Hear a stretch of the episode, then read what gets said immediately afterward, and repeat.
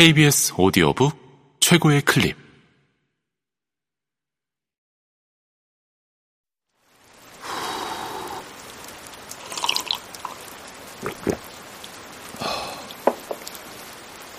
KBS 오디오북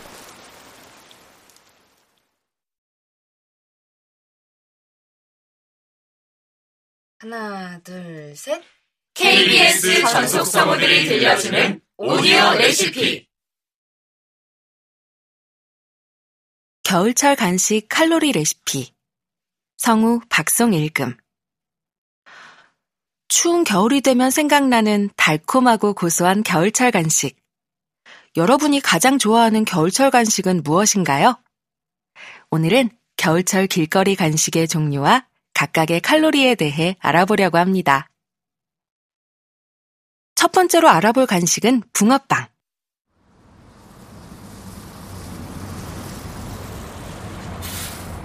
붕세권이라는 말이 있을 정도로 찾는 사람이 많은 겨울철 간식이죠. 팥을 가득 찬 오리지널 붕어빵 외에도 요즘에는 슈크림, 단호박, 치즈 등 다양한 속재료로 더욱 사랑받고 있습니다.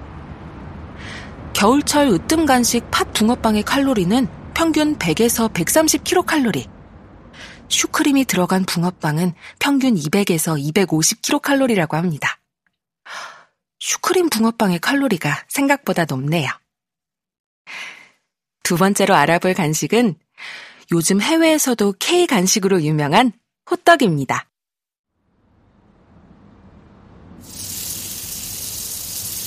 강력분과 중력분을 이용해 지른 반죽을 만든 후 흑설탕과 계피가루, 견과류 등을 넣고 기름에 튀기듯이 구워 먹는 호떡은 그냥 보기에도 칼로리가 높아 보이는데요. 하지만 겉은 쫀득 바삭하고 속은 촉촉 달달한 그 맛을 지나치기 어렵습니다. 이렇게 맛있는 호떡의 개당 칼로리는 무려 250kcal. 씨앗과 견과류가 많이 들어간 호떡의 칼로리는 320kcal까지 올라간다고 합니다. 세 번째는 호빵입니다. 예전에는 편의점 등에서 만날 수 있었지만 요즘엔 집에서 간편하게 데워 먹을 수 있어 더욱 자주 손이 가는 간식입니다. 붕어빵과 마찬가지로 팥이 든 오리지널 호빵 외에도 치즈가 가득 들은 피자 호빵, 야채와 고기가 들은 야채 호빵 등 종류도 다양합니다. 따끈따끈 맛있는 호빵의 개당 칼로리는 270kcal입니다. 집에서 편하게 먹기에 좋은 칼로리는 아니네요. 네 번째 간식은 뜨끈뜨끈 추운 겨울날 밖에서 만나면 반가운 어묵입니다. 추운 겨울날 어묵을 파는 포장마차를 만나면 그렇게 반가울 수가 없죠. 한겨울 우리를 따뜻하게 해주는 어묵의 칼로리는 개당 70kcal입니다. 다섯 번째 간식은 군고구마입니다. 한겨울에 드럼통을 개조한 통에서 뽀얗게 올라오는 김을 보며 사먹던 군고구마. 밖에서 군고구마를 만나기는 어려워졌지만 대신 집에서 에어프라이에 한가득 구워 먹곤 하는데요. 맛있는 군고구마의 개당 칼로리는 100g당 112kcal 정도라고 합니다. 다이어트용으로 군고구마를 먹기도 했는데 조금 조심해서 먹어야겠네요. 여섯 번째 간식은 야외에서 먹어도 실내에서 먹어도 따뜻한 온기를 느끼게 해주는 핫초코입니다.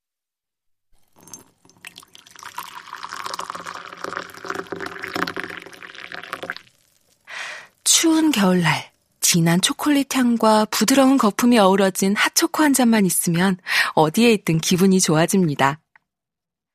우리를 기분 좋게 하는 핫초코 한 잔의 칼로리는 125kcal입니다. 초콜릿이라는 걸 감안하면 생각보다 칼로리가 높진 않네요. 핫초코 한 잔의 여유를 지켜낸 기분입니다. 오늘은 겨울철 간식의 칼로리를 알아보았습니다. 맛있으면 0kcal라는 말이 있지만 2024년 새해를 맞이하면서 다이어트를 결심하셨다면 가슴 한켠에 겨울철 간식들의 칼로리를 기억해 두시는 게 좋을 것 같습니다. 알아두면 쓸모있는 겨울철 간식 칼로리 레시피. 지금까지 KBS 성우 48기 박송이었습니다.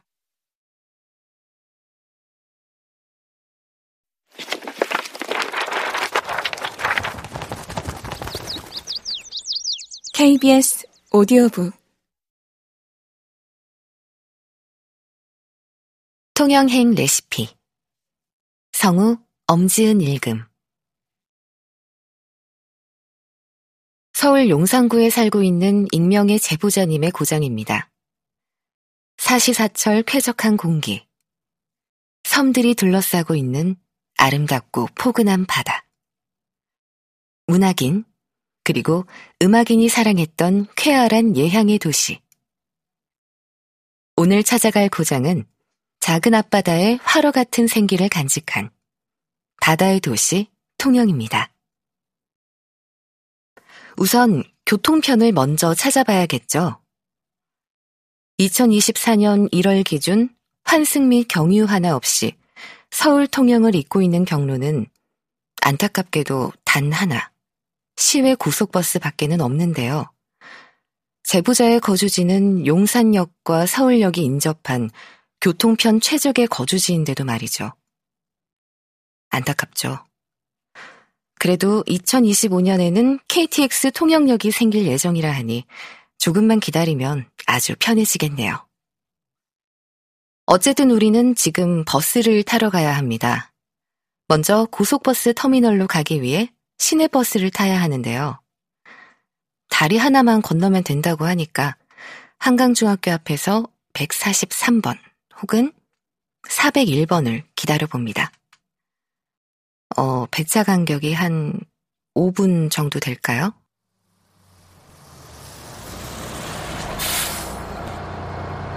네, 버스가 왔네요. 버스는 한강을 가로질러 반포대교를 지나게 됩니다.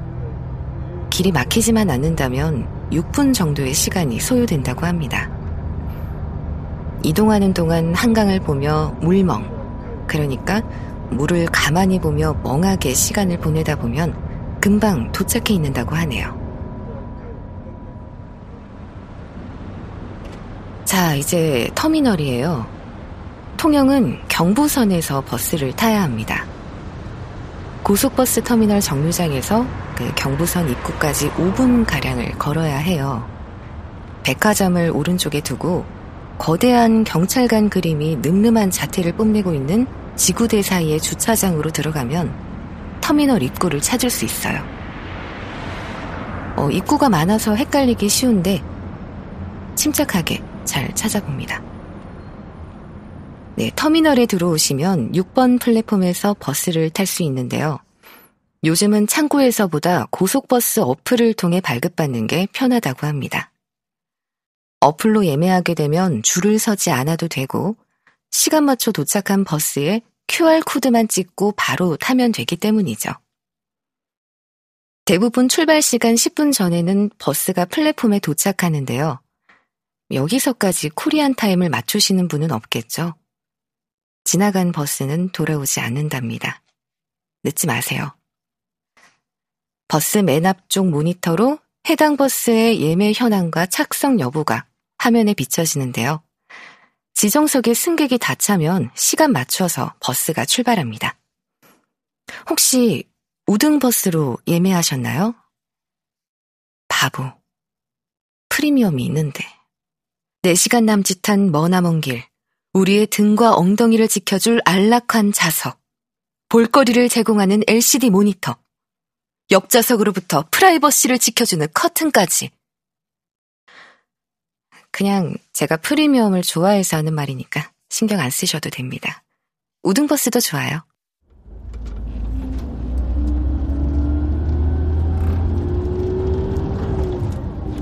네, 고속도로 위 4시간 10분을 견디고 나면 통영시 중림리에 위치한 통영 시외버스 터미널에 도착하게 됩니다. 음, 통영 살 땐 몰랐는데 그 서울에 오래 있다 보니까 오랜만에 맞는 통영 공기에서 바다 냄새가 나네요. 아, 맞다. 익명의 제보자라고 소개했는데 못 들은 걸로 해주세요. 예, 통영은 지하철이 없지만 관할 지역이 넓지 않은 지역이기에 웬만한 곳은 버스로 이동이 가능하다고 하는데요. 통영 시외버스 터미널 앞은 모든 통영 시내버스가 지나가는 정류장이 있어서 버스 번호만 잘 기억해 둔다면 주요 관광지는 어디든 갈 수 있답니다.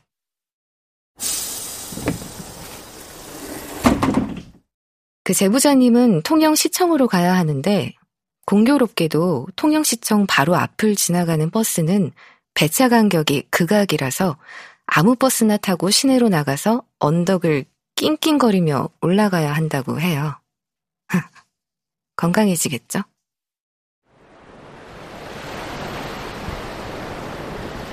네, 오늘 이렇게 바다가 아름다운 도시, 유엔이 지정한 지속가능 발전 도시, 바다의 땅, 통영 가는 길을 알아보았습니다. 다음 시간에는 인천 서구에 살고 있다는 한 제보자의 고장, 자타공인 대한민국 제2의 수도, 드넓은 바다가 광활히 펼쳐진 멋진 도시, 부산 가는 길을 소개해 드리겠습니다. 지금까지 KBS 성우 48기 엄지은이었습니다.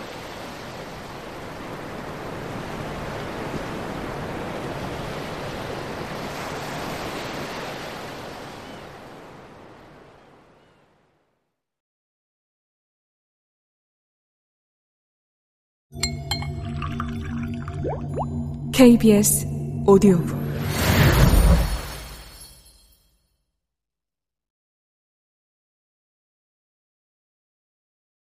불면증 레시피 성우 주예진 일금 하루 일과를 마치고 나면 우리는 침대에 눕습니다.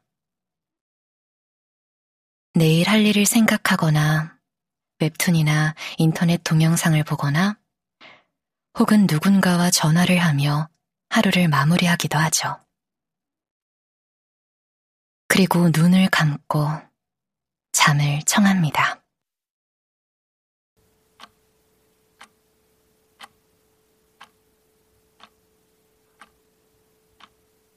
그러나 잠은 항상 우리의 마음처럼 쉽게 와주질 않습니다. 한참을 뒤척이다 잠이 들기도 하고, 간신히 든 잠에서도 자꾸 깨어나기도 하죠. 우리 모두에게 친숙한, 그러나 해결하기 어려운 이 문제는 바로 불면증입니다. 불면증은 인류의 오랜 고민 중 하나입니다. 실제로 고대 그리스 시대의 의학 서적인 히포크라테스의 코푸스에서도 이미 불면증에 대한 언급이 있었죠. 이 불면증은 현대사회에서도 여전히 많은 사람들이 고민하는 문제인데요. 세계보건기구에 따르면 전 세계 인구의 약 30% 이상이 어떤 형태의 불면증을 경험하고 있다고 합니다.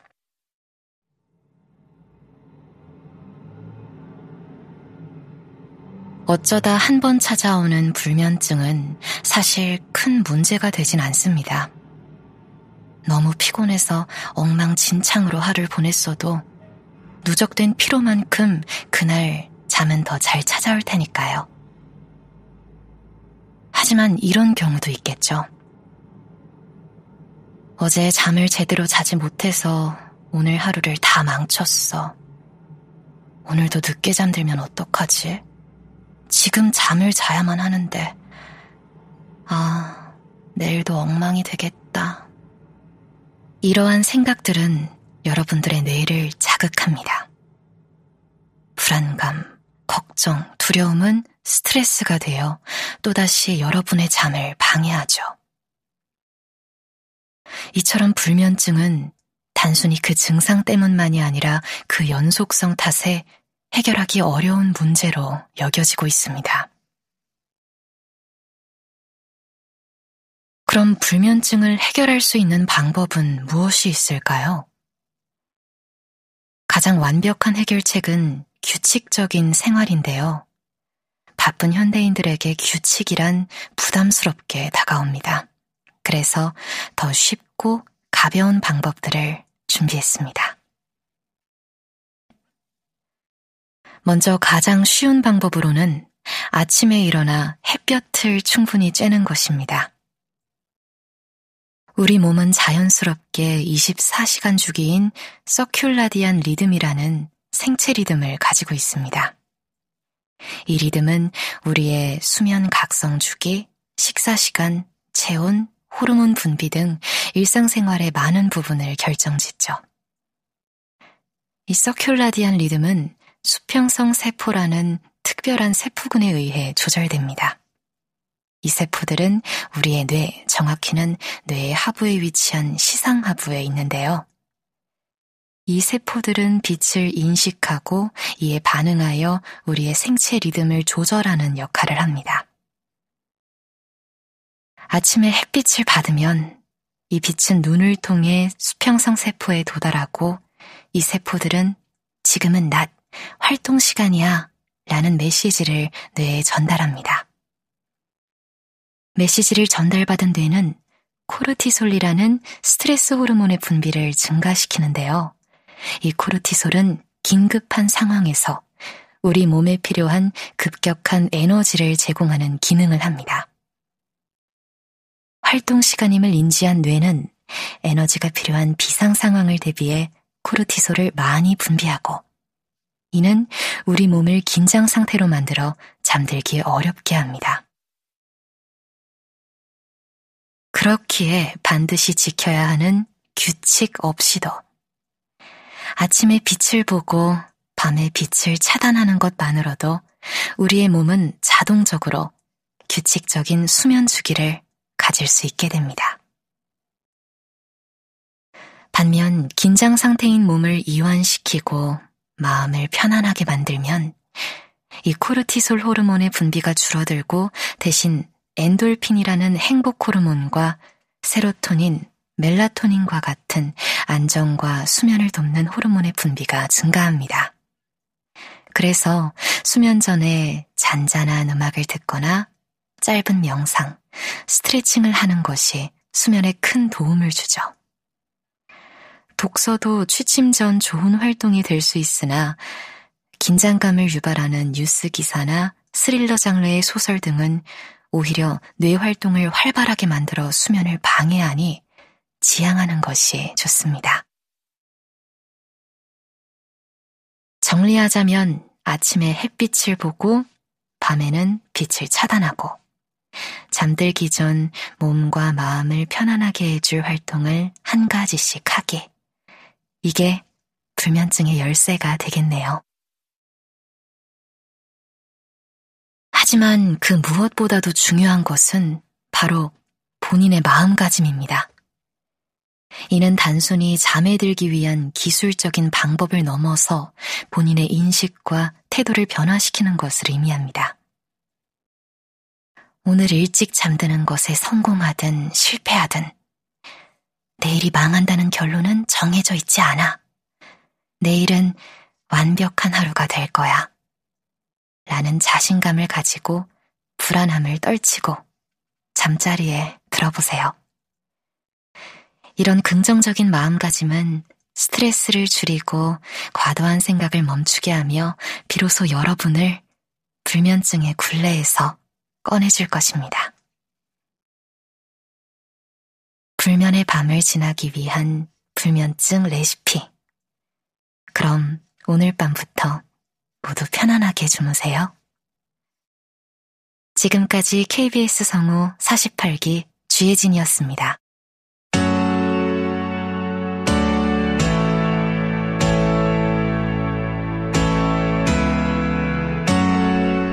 여러분은 지금 모든 것의 설명서 KBS 전속 성우가 들려주는 오디오 레시피 모음을 들으셨습니다. 지금까지 불면증 레시피를 읽어드렸던 성우 주혜진이었습니다.